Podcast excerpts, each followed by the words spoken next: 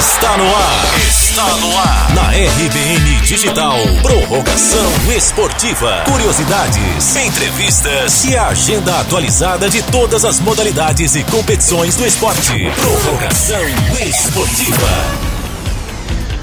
Olá, ouvintes da RBN. Chegou o momento de mais esporte na RBN Digital. Sejam muito bem-vindos a mais um Prorrogação Esportiva. A partir de agora é David Sacramento com vocês. No quadro hoje vamos pautar a ginástica rítmica. Hoje você fica por dentro de tudo sobre essa modalidade do esporte, sobre as curiosidades e os próximos eventos. Nossa entrevista hoje é com a lenda da ginástica rítmica. Ela é ex-campeã brasileira dos Jogos Sul-Americanos, foi três vezes eleita a melhor ginasta do país pelo Comitê Olímpico Brasileiro e é a primeira brasileira a conquistar uma medalha no individual geral em Jogos Pan-Americanos. É dela que estou falando, Angélica Fintinski. Essa você não pode perder, está imperdível. Vamos nessa? Curiosidade esportiva. Ao contrário da ginástica artística, a ginástica rítmica é uma modalidade esportiva recente na história da humanidade. A ginástica rítmica foi criada no século XX como um novo conceito, exclusivo para mulheres. Anteriormente chamada de ginástica moderna, o esporte nasceu da combinação de técnicas de movimentos, terapia respiratória, de relaxamento e de dança. Em 1952 foi fundada a Liga Internacional de Ginástica Moderna. Em 1962, a ginástica moderna foi reconhecida como uma modalidade independente no 41º Congresso da Federação Internacional de Ginástica. Em 1972, o esporte foi batizado de ginástica rítmica moderna. A nomenclatura do nome do esporte passou por novas mudanças, quando novamente no Congresso da Federação Internacional de Ginástica foi adotado o nome de ginástica rítmica desportiva. Foi só em 2003 que o nome foi reduzido para o que conhecemos hoje, ginástica rítmica. Uma das exigências do esporte é que o cabelo da ginasta deve estar amarrado durante as provas, não é permitido colãs transparentes e é proibido que as ginastas se comuniquem umas com as outras durante o exercício. Agora, bate-papo esportivo. A nossa entrevista hoje é com a supremacia na ginástica rítmica no Brasil. Três vezes eleita a melhor ginasta do país pelo Comitê Olímpico Brasileiro, Angélica Fitinski. É, ela falou pra gente sobre o seu sonho na ginástica rítmica, o apoio que teve na família para alcançar seus objetivos, modalidades e dificuldades que ela superou no esporte. Como tudo começou, quando foi que você conheceu a ginástica rítmica, se alguém te incentivou a trilhar pelo esporte? Então, na verdade eu conheci a ginástica rítmica por acaso. Uhum. Passei por um local onde tinha ginástica, vi as meninas treinando, me encantei, não tinha noção do que era. Perguntei para minha mãe o que, que era aquilo. E na época as atletas da minha cidade tinham começado a se destacar. Então eu gostei. Ela falou que elas tinham aparecido na televisão. Sim. Na verdade, eu comecei a ginástica porque eu queria aparecer na televisão. e a minha mãe sempre foi uma grande incentivadora na minha carreira, né? Porque quando uhum. eu comecei, nós não tínhamos um poder aquisitivo bom, né? Sim. Nós éramos muito pobres, mas ela foi uma campeã na minha vida. Ai, que legal, viu? Então é, ela me incentivou sempre muito. Tive uma técnica excelente, uma comissão técnica também que me ajudou sempre. Eu estava até vendo em uma entrevista que você falava que sua mãe andava de quilômetros de bicicleta para te levar aos treinos? Sim, minha mãe andava 16 quilômetros todos os dias para levar Nossa. eu e minha irmã a treinar. Eita, é muito chão, viu?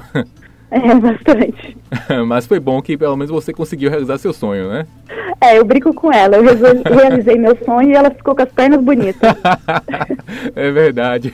E, e, quando foi que você começou a se destacar no esporte? Como foi que você se considera esse destaque? Desde pequena, eu sempre fui uma criança muito focada e dedicada. Uhum. A partir do momento que eu decidi que eu queria fazer ginástica, eu queria ser a melhor, eu queria me superar a cada dia. Bacana. Então, todos os dias eu treinava muito, eu ficava até mais tarde no ginásio. Chegava antes que todo mundo, saía depois, com um objetivo único, né? Uhum. E eu acho que isso que deu certo na minha carreira. E quais eram as modalidades mais comuns no esporte que você praticava? Então, na ginástica rítmica você tem que fazer todos os aparelhos. Uhum. Né? Não é que nem a ginástica artística que você pode ser especialista. Então, eu tinha que ser boa nos quatro aparelhos. O esporte de alto rendimento, ele requer muita dedicação, né? Uhum. Não tem como você chegar lá sem se superar todo dia, sem superar a dor, o cansaço, lesões, pressão psicológica, né? A uhum. sua própria pressão.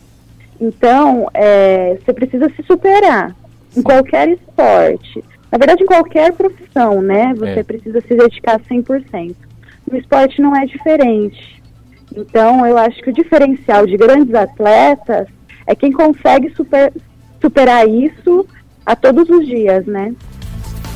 Quando você está representando um país, que você vê a bandeira do Sim. seu país ali no seu braço, você fala, putz, quantos brasileiros eu estou representando? É praticamente é. o peso de um país nas costas, né? uhum. né? Além de você ter essa pressão, a gente precisa se manter bem, é, você precisa ter o seu corpo saudável, sua mente saudável, e como qualquer outra pessoa, vai ter os altos e baixos, né? Sim. né? Sou mulher, tenho TPM. então tinha dias difíceis, né? É, a ginástica é um esporte de muita repetição, então tem dias que você entra no ginásio e pensa, meu Deus, o que, que eu estou fazendo aqui? Meu Deus. Por que, que eu volto? Será que eu sou masoquista? Entendeu? Uhum. Mas no final, depois que passa tudo isso, vale a pena, né? É, a gente passa por muitas coisas, coisas difíceis, situações difíceis, né? É, por, coisas políticas que você precisa superar. Sim e muitas vezes isso não está ao nosso alcance mudar, mas a sensação de dever cumprido e falar, eu ganhei de tudo isso, eu superei tudo isso, eu acho que é a melhor coisa na vida. Angélica falou também da sensação de ser reconhecida como uma das maiores ginastas do Brasil e que precisou de ajuda de pessoas próximas para poder manter os pés sempre no chão, apesar da aclamação no esporte, e como foi difícil anunciar sua aposentadoria da ginástica. Quando você é adolescente, você tem uma cabeça um pouco diferenciada, né? Uhum. Para um adolescente, eu era a, melhor atleta do país. Eu Sim. fiquei durante 10 anos sendo a melhor atleta do país é, em vários momentos eu precisei de alguns puxões de orelha, tipo, volta pra terra, né? Você, você precisa, tem muito que melhorar, né? Mas, mas eu acho que isso é, é normal de adolescente, aquela afronta, né? E a, e a, partir do momento que você vai amadurecendo, você vai colocando seus pés no chão e vendo que a cada dia você pode evoluir mais. Eu vi que no ano passado, Angélica, você anunciou a aposentadoria dos tablados, não foi? É, foi muito difícil essa, esse anúncio, falar isso para o seu público? Foi. Foi bastante difícil para a Angélica, a pessoa Angélica, Sim. né? Porque eu tinha uma rotina de treinamento, do nada eu me vi perdida. Uhum. Eu falo, meu Deus, e agora? O que, que eu faço? Será que eu sei ser uma boa treinadora? Vem aquela dúvida, né? Meu, e o que, que eu faço? Eu fiz isso durante 17 anos da minha vida, né? Desde que eu me conheço por gente e agora, o que, que eu faço? Sim. Mas aí eu coloquei meus pés no chão, eu tenho uma, uma vontade enorme de evoluir a ginástica do Brasil, de que os nossos resultados cresçam cada vez mais. Eu acho que eu tenho uma bagagem muito grande, eu treinei com muita gente em vários países potência mundial na ginástica rítmica. Então eu tenho uma bagagem muito grande para contribuir com o Brasil, Sem né?